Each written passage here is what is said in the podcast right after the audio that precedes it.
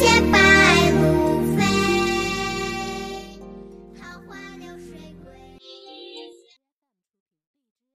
好，今天我们开始上课了。大家好，小杨同学好。杨老师好。今天呢，咱们来赏析《渔歌子》。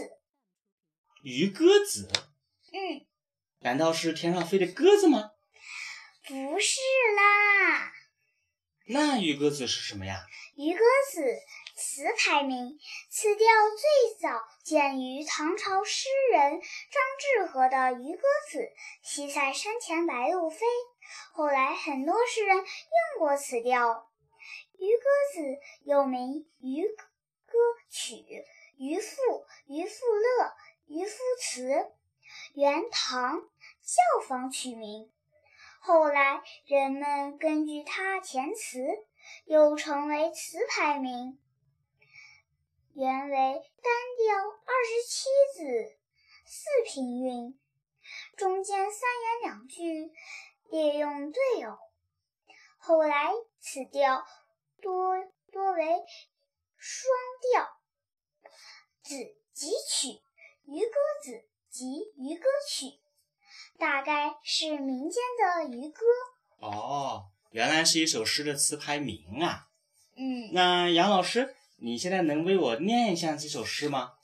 可以，《渔歌子》唐·张志和，西塞山前白鹭飞。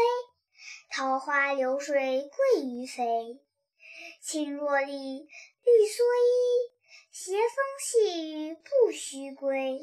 嗯，杨老师，你能帮我解释一下这首诗里面那些词的意思吗？可以。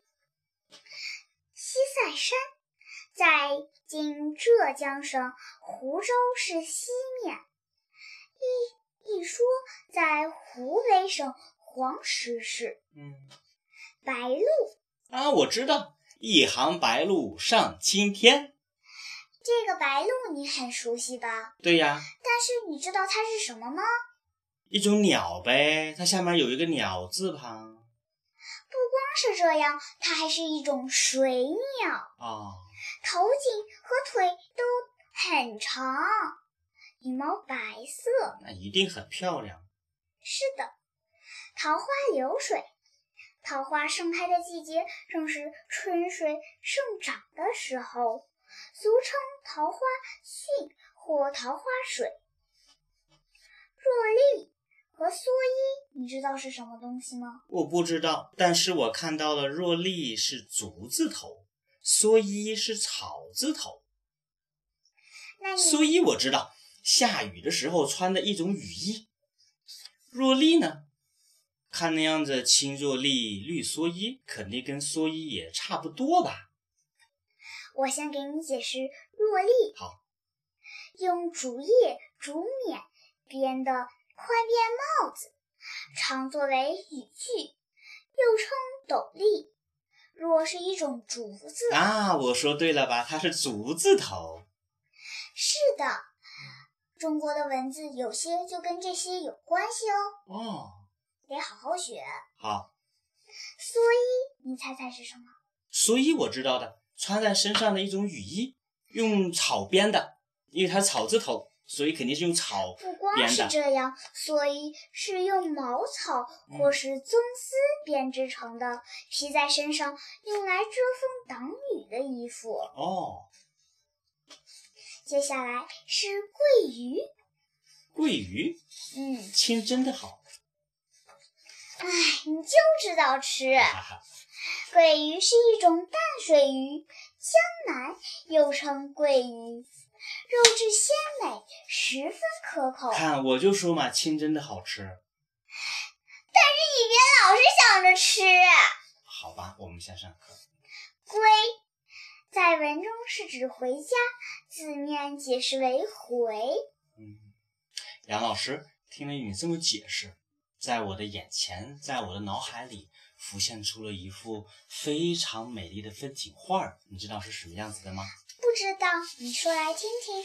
在美丽的西塞山山前，几只白鹭飞上了天空。河边粉红色的桃花正在盛开，清澈见底的河水中，桂鱼肥美。在风景如画的河边，只见一位老翁，头戴青箬笠，身穿绿蓑衣，沐浴着斜风细雨钓鱼，久久不愿离去。看来你对这首诗的感触是很深的嘛？嗯，太美了。我说了一遍，你就知道意思了，真棒！那是杨老师讲的好。接下来咱们讲这首诗，嗯，描绘了什么？好，这首诗描绘了春天秀丽的水乡风光，塑造了一位渔翁的形象，赞美了渔家生活的情趣，抒发了作者对大自然的热爱。他一定很喜欢自然。是呀，我也挺喜欢自然的，但是我住在城里。那有机会我们去乡下喽。可以呀。此诗在秀丽的水乡风光和理想化的渔人生活中，寄托了作者爱自由、爱自然的情怀。诗中更吸引我们的不是一蓑烟雨、从容自适的渔父，而是江乡二月、桃花汛期间春水春江水涨、烟雨迷蒙的图景。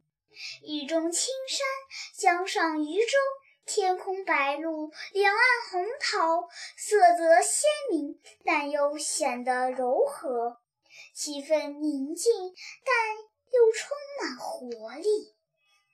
哦，对了，杨老师，张之和这个人我好像第一次听说，他怎么能写出这么美美丽的风景来？